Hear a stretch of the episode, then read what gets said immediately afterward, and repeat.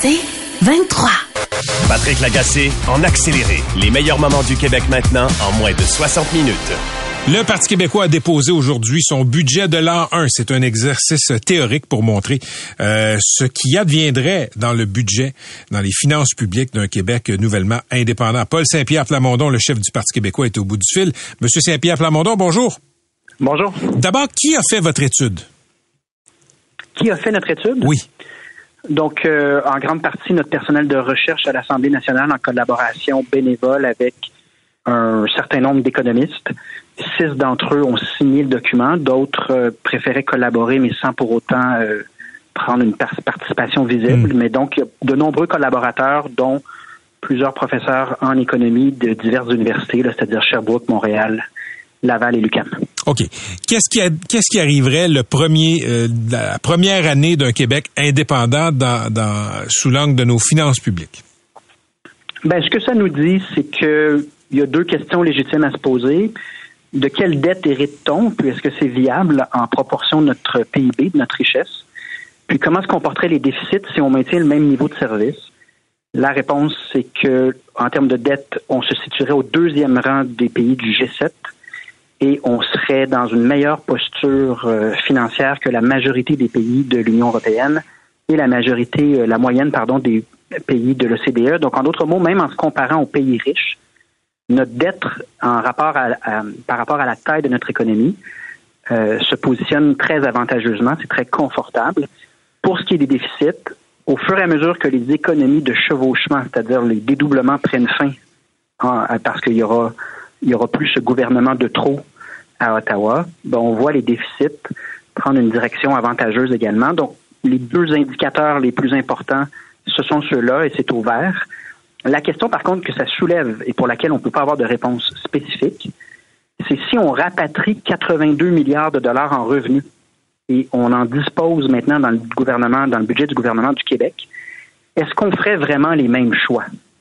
Compte tenu de la pression sur le système de santé, l'éducation, les services sociaux, est-ce que les missions secondaires, qui souvent n'offrent pas de services à Ottawa, seraient reprises? Moi, j'en doute, mais pour les fins de l'exercice, on a décidé de se limiter à la méthodologie euh, utilisée par François Legault en 2005. Euh, donc, on retrouve 4,6% d'économie sur le budget total. Je crois que dans les faits, ce serait plus, puis on ferait des choix très différents vu que nos missions fondamentales ont beaucoup de difficultés en ce moment à l'échelle du gouvernement du Québec. OK, je vous soumets, pour ce qui est de la dette, par exemple, c'est un exemple. Euh, vous, vous, vous y allez avec la proportion du Québec dans la population canadienne, c'est bien ça? Ah, c'est plus compliqué que ça. OK, Il y a c'est un chapitre de consacré sur la méthode de, de calcul pour arriver à quelle dette on reprend. Mais ce serait quoi notre pourcentage? C'est pas aussi, pas une règle de trois là. OK, puis ce serait quoi le de- pourcentage sur lequel vous avez fait les, euh, les calculs? C'est que c'est multifactoriel. là. Je vous, je vous euh, réfère euh, au chapitre euh, 3, 6 et 7.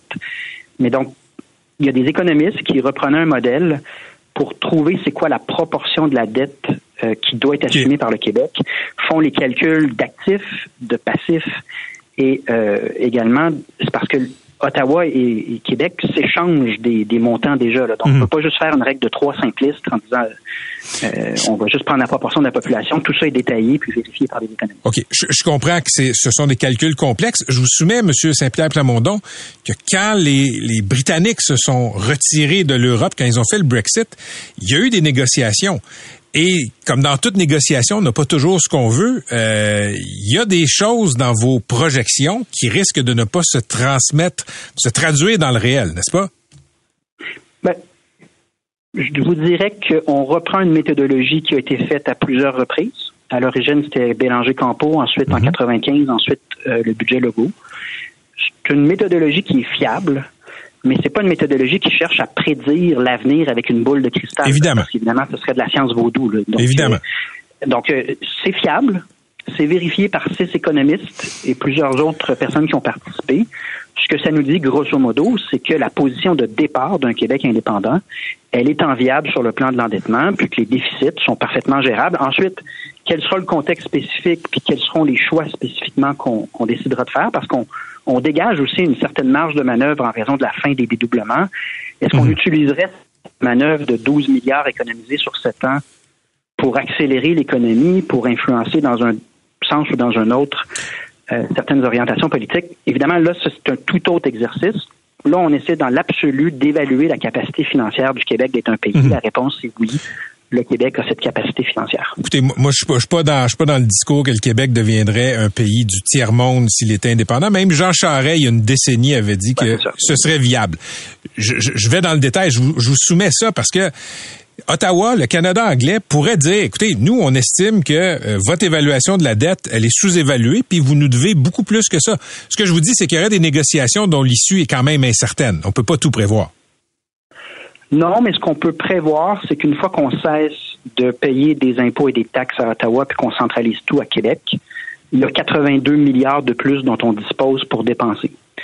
On peut prévoir également raisonnablement que les entreprises privées dont les sièges sociaux sont aux États-Unis ou à Toronto et qui sont rentables et qui ont des opérations parfaitement viables et profitables au Québec n'auront pas intérêt à se placer dans une situation de déstabilisation de leurs opérations, d'interruption de leurs hmm. opérations. Donc, on peut, on peut présumer que dans les mois qui, qui vont suivre, on va garder le cadre de manière transitoire, le cadre actuel, pour ne pas interrompre quoi que ce soit parce que personne n'y a intérêt. Et oui, comme vous le dites, on peut présumer raisonnablement que dans les années qui suivent, s'entameront des négociations sur la base quand même de principes qui, d'exercice en exercice, puis de jurisprudence à l'étranger, en, jurisprudence, mais sont quand même, il y, a, des contours de, de négociation et ça se fera graduellement, mais grosso modo, le résultat final, c'en est un de viabilité. Puis ça surprend personne parce que les fondamentaux de hmm. l'économie québécoise, ressources naturelles, stabilité des institutions, capital humain, tout est là pour une économie qui est prospère. OK. Dans l'étude, on mentionne, euh, M. Saint-Pierre Plamondon, qu'il y a des bénéfices qui sont pas comptabilisés ou comptabilisables. Par exemple, il y a probablement 200 pays qui ouvriraient des, euh, des ambassades à Québec. Euh, Est-ce que ce serait pas, disons, euh, il y a 200 ambassades qui ouvriraient à Québec, mais on devrait aussi ouvrir 200 ambassades ailleurs dans le monde? Ça aussi, ça nous coûterait de l'argent. Puis je vous dis pas qu'il faut pas le faire, mais, ça, ça, ça finit par s'équivaloir. Non, pas du tout. Lorsque le Canada fait une mission qui est utile, on récupère l'entièreté de cette mission-là. Donc, dans les dépenses projetées d'un Québec indépendant, il y a déjà les ambassades. Ça, c'est prévu. De la même manière que n'importe quel chèque qu'on reçoit du fédéral, on le budgète pour s'assurer que le gouvernement du Québec enverra le même chèque. Par contre, c'est vrai qu'il y a des aspects qu'on ne peut pas euh, planifier l'impact économique d'ouverture des ambassades, mais pour moi, le plus frustrant, et je me suis battu, j'ai mis de la pression, mais on m'a répondu que c'était pas possible, hmm. le prix de la valeur de, se sortir du pétrole. Parce que la facture de nettoyage euh, de, des sables bitumineux en Alberta va coûter plusieurs dizaines de milliards de dollars. Le gouvernement fédéral investit dans Trans Mountain, mais pour des raisons d'opacité et d'incapacité aussi à prévoir dans quel délai et à quel prix on va nettoyer tout ça on n'a pas été capable de mettre un prix sur l'économie de se sortir de là en temps utile. C'était le cas pour d'autres sujets. Euh, par exemple, le fait d'avoir une représentation à l'ONU puis d'avoir des missions commerciales qui sont directement en lien avec nos entreprises québécoises, ça a une valeur. Mais est-ce qu'on peut la chiffrer? Malheureusement, non. il y a des externalités positives, en effet, qu'on ne peut pas chiffrer, mais on peut les nommer, on les nomme, mais sans pour autant mettre un chiffre parce que ce serait pas euh, rigoureux d'essayer d'estimer ça à ce stade-ci. Comprends. Dernière question, je vous le promets, on doit vous euh, laisser aller. Vous avez d'autres entrevues. Il y a une note euh, où, on fait le détail des économistes qui ont participé à l'étude. Ce sont des, des économistes sérieux, là, des gens qui ont des positions dans des universités. mais il y a une note, Monsieur Saint-Pierre Plamondon, qui dit d'autres économistes qui ne peuvent être identifiés pour des raisons personnelles, dont certains avec beaucoup d'expérience, très connus du grand public, nous ont également aidés à vérifier nos calculs et notre méthodologie. Je vous dis, j'ai trouvé ça particulier que ces gens-là ne, ne souhaitent pas être identifiés. Oh, moi, je, à titre de chef du Parti québécois, je trouve ça assez prévisible. Le fait de se déclarer en faveur de la création d'un nouveau pays, dans un État fédéral où euh, finalement le, fédéral contrôle plusieurs des subventions, a beaucoup d'influence dans le domaine universitaire, dans le domaine de la culture, euh, fait en sorte qu'il y a des gens qui sont frileux de par leurs implications, de par euh, toutes sortes d'intérêts légitimes dans leur carrière, se disent je veux vous aider, je suis d'accord avec ce que vous faites, mais je suis peut-être pas prête à en payer le prix. Euh, de la même manière que moi, quand je me suis lancé au Parti québécois, il y a des liens dans certaines tours à bureau à Montréal que j'ai perdu. Et ça ne veut pas dire que j'ai tort sur le fond des choses, ça veut dire que euh, il y a quand même, euh, ça prend une certaine dose euh, de courage pour vouloir mettre au monde un pays. C'était vrai sous l'évêque, c'était vrai sous Parizeau. Et je respecte les gens qui ont une contribution, mais qui, pour des raisons très légitimes, disent moi, je vais aider, mais je ne mettrai pas mon nom. Dans la mesure où on a six économistes de quatre mhm. universités différentes, tant à gauche qu'à droite, je pense que tout le monde aura compris que c'est un exercice qui a été vérifié avec beaucoup de sérieux. Merci d'avoir été avec nous. À une prochaine. À la prochaine. C'était Paul Saint-Pierre Plamondon, le chef du Parti québécois. Patrick Lagacé en accéléré. Je suis de bonne volonté. Je vais travailler comme un damné. Ceux qui me connaissent savent que je vais travailler fort, je vais me donner pour qu'on ait le meilleur système d'éducation possible, puis je le fais pour les enfants, puis je le fais pour les parents, puis je le fais pour la société. C'est pas normal que nos enfants aient tant de difficultés à écrire sans faire de faute. On veut avoir un deuxième adulte dans les classes partout où c'est possible. Le processus d'affectation euh, doit être revu. Les enseignants avec un brevet d'enseignant. On le sait qu'on n'en a pas assez. On devrait pouvoir commencer à les affecter avant le mois d'août. Je suis vraiment désolé. On aura reconnu la voix de Bernard Drinville au début du montage fait par mon ami Maxime P. Paquet. On le voit, il est guilleret, il est de bonne humeur. Euh, Bernard Drinville, quand il prend la mesure de son nouveau défi comme ministre de l'Éducation, et au fur et à mesure que les mois passent, donc il y a le caquet un peu plus bas. C'est un gros défi, l'éducation. C'est pas le premier ministre, disons, à euh, avoir une courbe d'apprentissage très difficile à l'éducation. On a fait une demande, je pense, avec Bernard. Il n'était pas disponible, donc on s'est tourné vers quelqu'un du terrain. Luc Papineau est enseignant de français au secondaire depuis 31 ans. On va faire le bulletin du ministre Drainville. Salut Luc Papineau. Bonjour, je pense que vous avez bien résumé la situation. la courbe d'apprentissage est difficile. Euh, l'élève Bernard se peut-être c'était un travaillant moi à l'époque on a été nommé des gens autour de, lui que je connaissais me disaient que c'est un grand travaillant mais je pense qu'il euh, vous savez l'effort c'est une chose mais la méthode puis diriger l'énergie c'en est une autre et, être bien accompagné aussi c'est important et comme disait un de, mes, de collègues, on peut pas faire un one-man show en éducation. Et c'est le problème de beaucoup de ministres. Et là, on remonte à, longtemps. Là. Il y a beaucoup de ministres qui sont là et qui essaient de, d'en faire une carrière politique. Et c'est ça qui est un peu dommage, c'est que l'aspect politique euh, prend toute la place. Dans quel aspect euh, est-ce qu'il doit s'améliorer, l'élève Bernard? Euh, si je vous dis, il doit écouter le milieu, tout le monde va sourire parce qu'on est en négociation collective, mais euh, il doit écouter le milieu. Et ce que le milieu lui dit, c'est des choses qu'il ne veut pas entendre, euh, comme la composition de la classe. Ça ne fonctionne pas. Et honnêtement, euh, M. Legacy, vous avez dit 31 ans. Moi, je suis plus proche de ma retraite que de mes débuts. Là. Euh, je vois pas comment ce système-là va pouvoir fonctionner si on refait pas, si on revoit pas la composition de la classe. Quels sont ces bons coups à l'élève Bernard Drinville?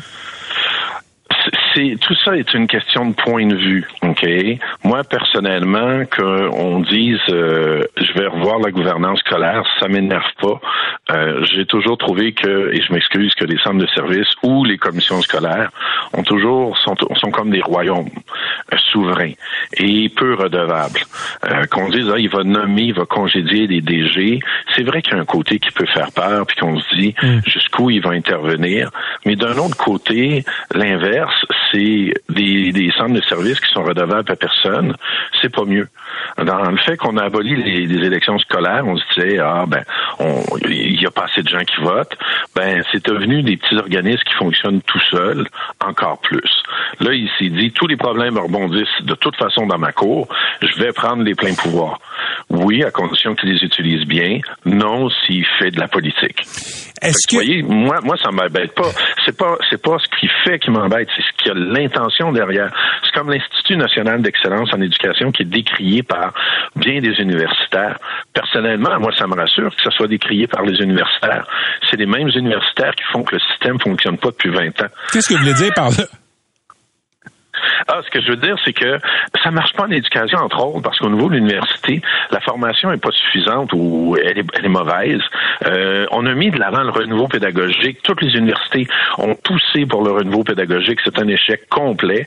Fait que moi, ça me dérange pas qu'on brasse la cabane et qu'on dise on va mettre un institut national d'excellence en éducation basé sur des données probantes. Puis ça me dérange pas qu'on brasse. Euh, on devrait même brasser le ministère lui-même, qui, qui, à mon avis, sclérosé. Fait que ça me dérange pas, mais c'est quelle est l'intention derrière ça? Si l'intention, c'est d'imposer, je suis pas convaincu, mais de rebrasser, on a besoin, mais il y a d'autres choses que ça qu'il faut faire, mais c'est pas mauvais là de dire euh, intéressons-nous aux pratiques qui fonctionnent et qui sont excellentes en éducation. Je comprends pas qu'on puisse être contre l'excellence. Est-ce qu'il y a une personne au Québec qui ferait mieux que Bernard Drainville ou est-ce que c'est un c'est un nid de crabe le ministère de l'Éducation et personne ne ferait mieux? Euh, n'y a personne qui ferait mieux, surtout si la personne n'écoute pas. Et je vous donne un exemple, je vous ai donné l'exemple de la composition de la classe. Euh, il, y a, plein d'autres domaines où le ministre, soit qui, qui n'écoute pas ou soit qui n'est pas conscient de la réalité. Je vais vous en donner un. On a eu la semaine dernière euh, des exemples de violence dans les écoles. Mm-hmm. Le ministre n'a pas dit un mot. Pourtant, un climat de violence dans une école, ça aide pas la rétention du personnel. On est en valorisation, essayer de valoriser le personnel. Tu ne dis rien quand ton personnel se fait poignarder avec des ciseaux. Je trouve ça incroyable. Tu ne, un, élève ne peut pas apprendre dans un climat de violence non plus. Et il est demeuré quoi? Il n'a pas dit un mot. Fait qu'en quelque part, peu importe qui va là, c'est quelqu'un qui doit être un moment donné, pas seulement l'expression, mais branché. J'ai des collègues, moi, qui ont rencontré M. Drainville. Euh, bon, il faisait du piquetage, là, euh, il pour accueillir Bernard dans une école, et ils se sont aperçus, personne lui parlant, que M. Drainville n'a pas une, bonne connaissance de ce qui se fait aux tables de négociation actuellement. Voilà. Mm. Quelle connaissance M. Drainville a-t-il du milieu? De qui est-il entouré? Qui le conseille? Allez dire que le, le, prix scolaire, on devrait envoyer des jeunes enseignants là parce que c'est une tâche facile où on fait des dodos puis du bricolage. Ça a été une bourde monumentale. Même les profs du secondaire euh, ont réagi en disant c'est une façon de dénigrer nos collègues. il, il y a besoin de coaching et il l'a pas. Manifestement, il l'a pas. Là, il a adopté une technique qui s'appelle je ne réponds pas aux entrevues, je ne parle pas, je ne vais nulle part. C'est peut-être mieux de se taire que de dire des bêtises. Des fois, il dit des belles choses, mais des fois, c'est peut-être mieux de se taire. Mais est-ce qu'il va ressortir avec des choses qui vont faire avancer le dossier? J'en suis pas convaincu. Merci d'avoir été avec nous, M. Papineau. Toujours un plaisir d'échanger avec vous. Ben, ben merci. À la prochaine. C'est Luc Papineau qui est enseignant de français au secondaire. Patrick Lagacé en accéléré. Québec vient de nommer un coordonnateur à l'accès aux soins de santé de première ligne. Qu'est-ce que ça mange en hiver? On va en parler tout de suite avec Christian Dubé, qui est ministre de la Santé. Monsieur Dubé, bonjour. Bonjour, Monsieur Lagacé. Donc, ce coordonnateur à l'accès aux soins de santé de première ligne s'appelle Michel Delamarre. C'est l'ancien PDG du CIUS de la capitale nationale. Qu'est-ce qu'il doit faire? Ben écoutez, euh, je vous dirais qu'il doit s'assurer que les meilleures pratiques qu'on a dans certains euh, CIUS et CIUS, qu'il les applique partout. Quand on dit la coordination, c'est qu'on l'a vu avec nos urgences, entre autres, qu'il y a des gens qui ont réussi à s'améliorer après qu'on ait mis en place la cellule de crise, mais en même temps, il y en a d'autres pour différentes raisons qui n'ont pas pu le faire. Et aller chercher les meilleures pratiques qu'on connaît, puis les mettre partout, ben c'est comme ça que les gens vont voir qu'on continue à améliorer le réseau. Les choses se sont améliorées, mais pas également partout. Et c'est pour ça qu'on entend, quand vous dites que la machine est cassée, puis que c'est le mammouth, etc., on prend toujours les exemples où ça va pas bien. Alors nous, on prend quelqu'un qui connaît ça, qui arrive du terrain, puis qui dit maintenant, je vais m'assurer que je vais avoir juste ça à faire, puis je vais m'occuper de que les meilleures pratiques sont implantées partout à travers le réseau. C'est ça sa responsabilité. OK. Donc, pour les chirurgies et pour le temps d'attente dans les salles d'urgence, c'est ça? entre autres, puis ce qu'on appelle le CRDS, le centre de rendez-vous avec un spécialiste, je vous dirais la façon qu'on va mesurer le travail que Michel va faire, c'est vraiment sur ces éléments-là. Les chirurgies en attente, le CRDS, comment ça prend le temps d'avoir un rendez-vous avec un spécialiste, et d'être capable, entre autres, d'améliorer nos urgences. OK. Donc, il y, a, le volet urgence, le temps d'attente aux urgences. Puis écoutez, j'ai regardé dans un de vos tableaux de bord, la région de la capitale nationale. Ça, c'est le CIUS dont, euh, qui était dirigé par M. Delamarche jusqu'à 2022. Je mhm. regardais le temps d'attente sur Civière, c'est 13h42. Euh, Il me semble que c'est pas un grand succès. Ben, premièrement, sur Civière, la moyenne au Québec, c'est 17 heures. Alors, si le CIUS de, Québec est à 13 heures, euh, M. Lagacé, il est déjà en bas de l'objectif. C'est énorme. C'est vraiment une bonne job. Êtes-vous en train de me dire que 13h42, c'est une attente qui est acceptable? Ben, regardez, une, on parle du temps sur les civières. Là, hein. On mhm. s'entend de pas quelqu'un qui, ce qu'on appelle l'ambulatoire, quand vous marchez, vous allez, vous vous rendez vous-même. La, cible qu'on vise, là, c'est 14 heures. Alors lui, il a, déjà dépassé la cible. Est-ce qu'un jour, on pourrait être meilleur que 14 heures? Mais en ce moment, juste pour vous donner une idée, l'automne passé, au pire de la, crise, avec la fin de la COVID, le temps d'attente moyen au Québec, c'était 21 heures. On a réussi à le baisser à 17 heures avec les meilleures pratiques. Puis il y a des gens qui sont déjà rendus à 13 heures. Euh, alors donc, est-ce qu'on peut encore l'améliorer? Mais on a un exemple ici qu'à Québec, avec les bonnes pratiques. C'est pour ça qu'on est allé chercher M. Delamare. Ils ont fait une très bonne job C'est ça de la c'est ça de l'amélioration continue. La, semaine passée, M. Dubé, j'ai parlé avec Dr Patrick Charlebois, qui est le président de l'Association québécoise de chirurgie. On va écouter un extrait de l'entrevue. Il manque de personnel globalement dans le système de santé, dans notre système public. Il nous manque de personnel, donc des infirmières, des inhalothérapeutes, euh, des préposés, euh, donc affectés aux salles d'opération. Là, une, ce qu'il expliquait, docteur Charles Lebois, c'est pourquoi il y a 160 000 Québécois qui sont en attente de chirurgie. Euh, mm-hmm. Je veux dire, Monsieur Delamare, là, il peut pas inventer des inhalothérapeutes puis des infirmières? Non, non. Puis, mais M. Lagacé, comme je vous dis, pourquoi dans les mêmes conditions, avec le même manque de personnel, avec tout ce que vous venez de me dire, pourquoi il y a des équipes qui sont capables de mieux faire? Et je vais vous dire, si j'avais à décrire M. Delamare, là, il faut qu'il devienne exactement ce que les gens ont compris quand M. Paré a pris en charge la vaccination. Les gens ont dit, oh, OK, là, on comprend, il y a un opérateur, quelqu'un qui est sur le terrain, qui va venir faire uniquement ça. Ben, M. Delamare, il dit, je comprends les problèmes que vous avez, il vous manque de personnel, on a toutes sortes d'enjeux, mais il y en a qui réussissent mieux dans les meilleurs, dans les mêmes conditions, c'est ça qu'on va faire. C'est aussi simple que ça. C'est, euh, Monsieur Dubé, c'est pas la première fois que je vous entends comparer l'effort de vaccination à, au désordre dans les hôpitaux, puis ça devrait être un exemple. Il me semble que c'était très, très... C'était plus facile de vacciner le monde, même si c'était pas facile. Je m'explique. On créait un corridor, puis je veux c'est moins difficile de trouver quelqu'un pour vacciner que pour trouver des infirmières, des inhalothérapeutes, des médecins, des plateaux techniques, des salles d'attente, des, des salles d'opération, etc. Je comprends la comparaison là, mais c'est beaucoup plus difficile d'opérer du monde que de les vacciner. Ben, écoutez, moi je vais vous dire une chose il n'y a pas un acte en santé qui est facile, OK? On gère du monde, on gère des gens, on, on a 10 000 visites à l'urgence à tous les jours. On a 3,5 euh, millions de chirurgies par année. C'est des chiffres qui sont astronomiques. On a vacciné 150 000 personnes. Ça s'était jamais fait. Si on prend les meilleures pratiques, M. Euh, Lagacé, on est capable de faire aussi bien que la vaccination. On a plus de monde, on a, on a on a toutes les ressources, mais ce qu'on demande à M. Dalamar, avec son expérience, c'est de travailler en collaboration avec les PDG, avec les équipes, puis de dire comment ça se fait qu'il y en a d'autres. Je me répète là, mais ça se fait ailleurs. Quand on a demandé ça à M. Paris en vaccination, on a dit c'est qui les meilleures équipes qui sont dédiées à ça? C'est ça qui est arrivé. C'est pour ça que je reviens toujours avec cet exemple-là. Là, je veux pas, je veux pas avoir des gens qui sont théoriques je veux avoir des gens qui sont pratiques. C'est ça qu'on a besoin.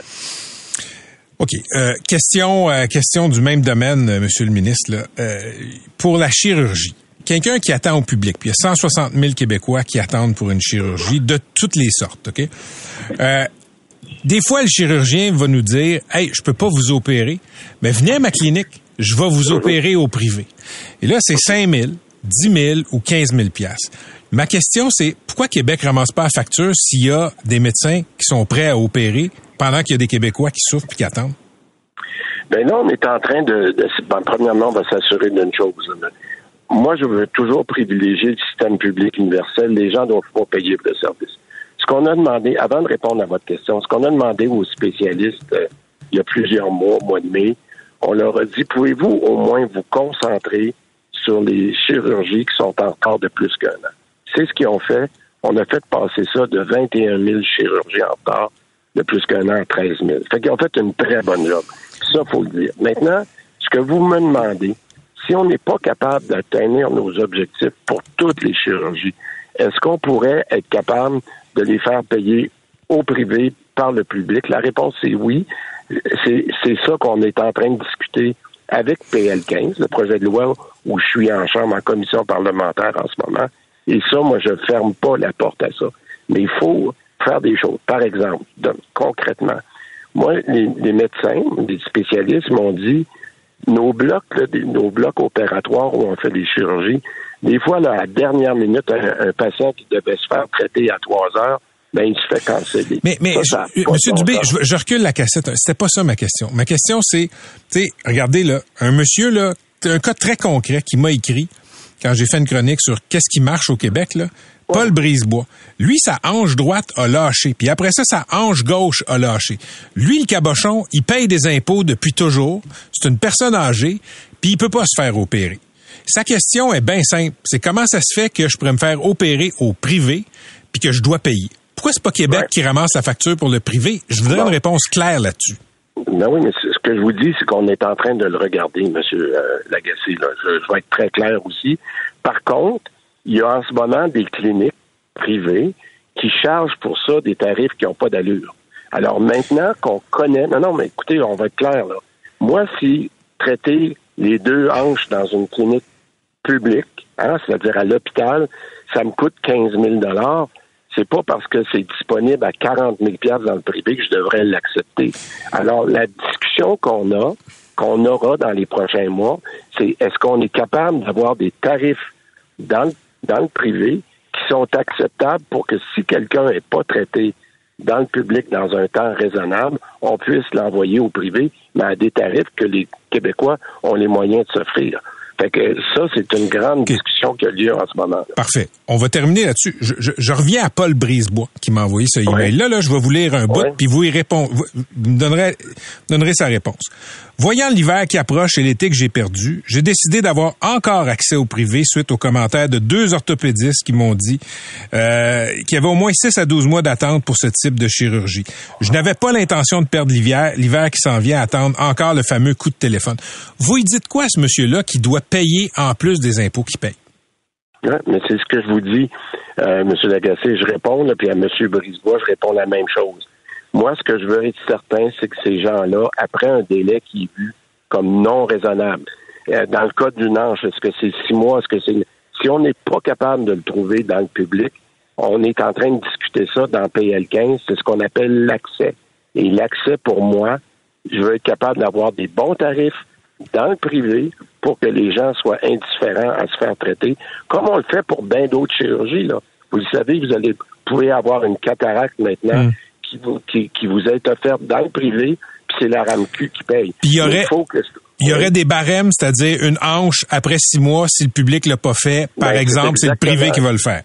Puis dans PL15, c'est ça qu'on a convenu. Quand on a regardé, là, on a à peu près la moitié des articles qu'on a réussi à faire. Ben ça, c'est un exemple qu'un article qui est spécifique. Si le délai devient non raisonnable, les gens pourraient aller le chercher dans le privé.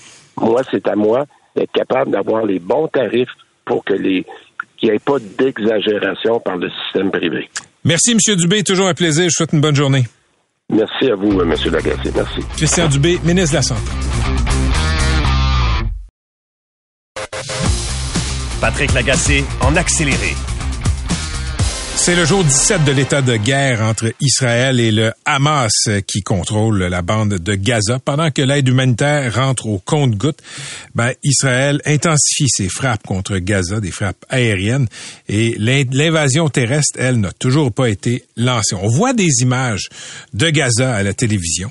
On voit les conséquences des frappes d'Israël. Ce qu'on voit pas, euh, ce sont les images de ce qu'il y a sous Gaza. Euh, je parle d'un réseau complexe de tunnels qui ont été construits par le Hamas depuis des années. Général Dominique Trinquant est l'ancien chef de mission militaire de la délégation française auprès des Nations Unies. Il est au bout du fil. Général Trinquant, bonjour. Bonjour. Merci d'être avec nous.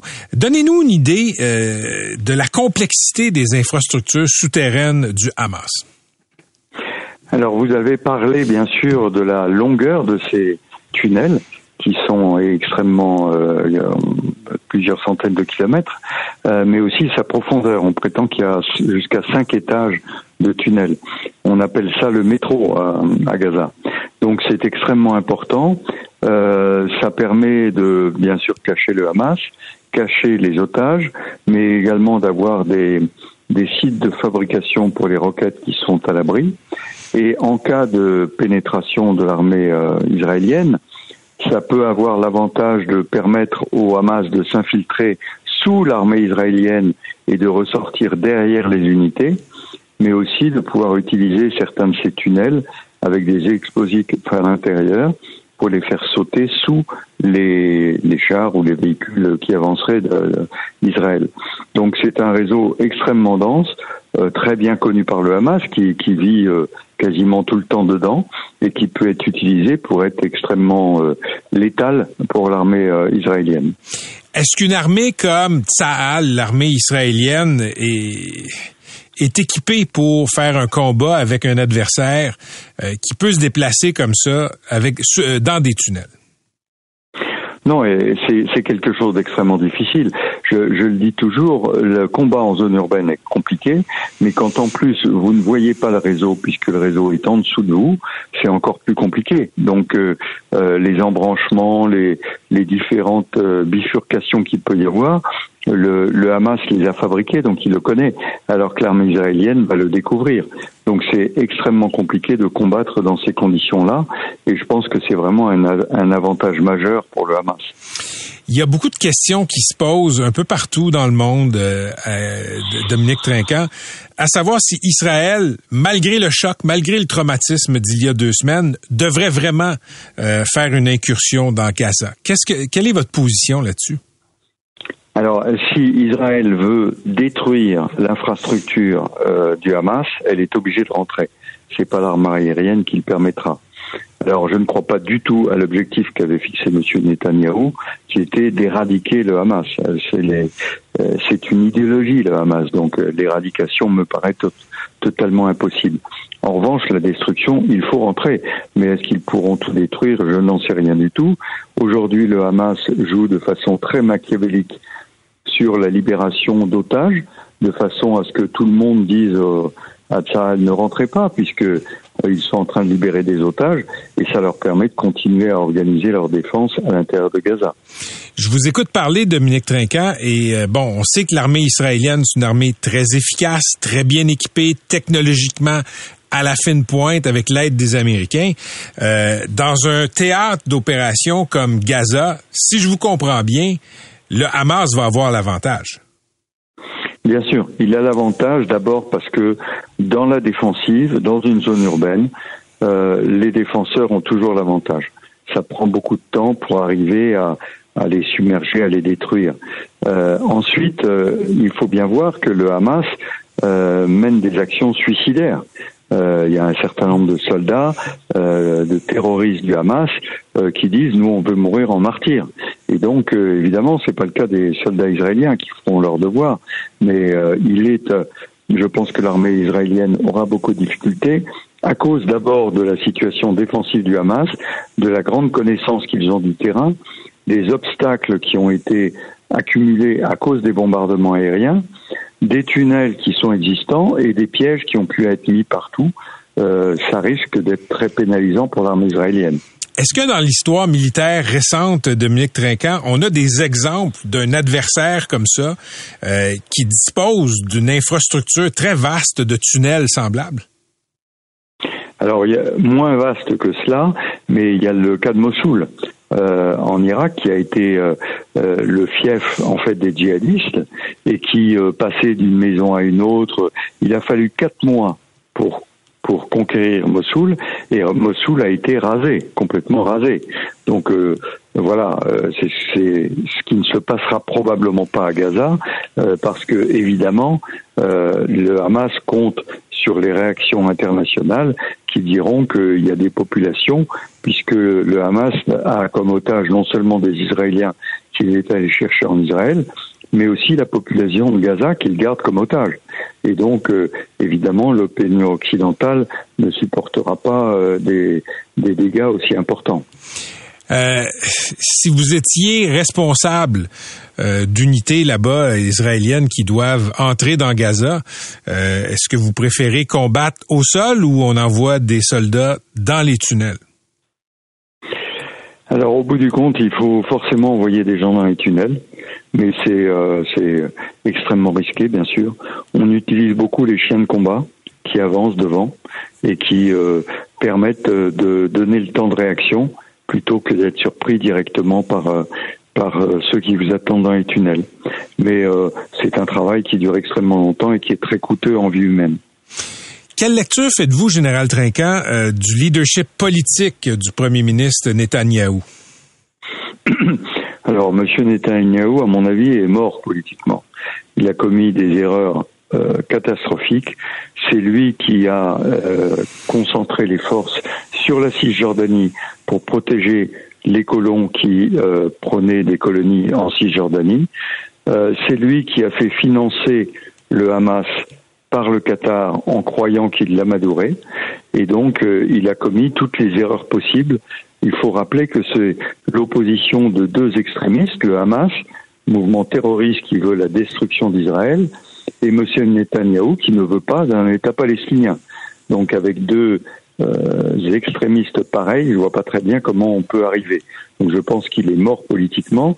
Est-ce que euh, une réconciliation est possible pour avancer vers euh, deux États, un État palestinien, un État israélien, ce que tout le monde s'accorde à dire que c'est la seule solution, ça, c'est une autre affaire après ce qui s'est passé le 7 octobre. Merci d'avoir été avec nous, euh, Général Trinquant. Je souhaite une bonne soirée en France. Merci beaucoup. Au revoir. C'était général Dominique Trinquant, l'ancien chef de mission militaire de la délégation française auprès des Nations Unies.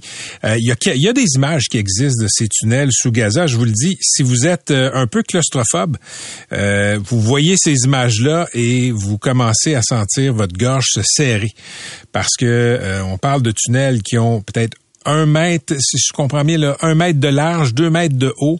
C'est à peu près ça. C'est fortifié. Ça a l'air quand même assez élaboré. Là, c'est pas des tunnels de terre. On les a fortifiés. Il y a des infrastructures, semble-t-il, qu'on peut avoir de l'électricité, on peut avoir de la lumière, etc. Mais quand même, ça donne une idée de la complexité euh, qu'attend, euh, la complexité à laquelle vont faire face les troupes israéliennes s'ils doivent, euh, comme ça, le poursuivre des combattants du Hamas. Et évidemment, le Hamas connaît le terrain. On parle d'à peu près 500 kilomètres euh, de tunnels comme ça sous Gaza. Je me souviens d'avoir euh, entendu un ancien ambassadeur canadien là, qui parlait de ces tunnels, Ferry de Kharkov. Je pense que c'est l'image appropriée. Il parlait d'une véritable termitière sous Gaza. Patrick Lagacé en accéléré. C'est 23.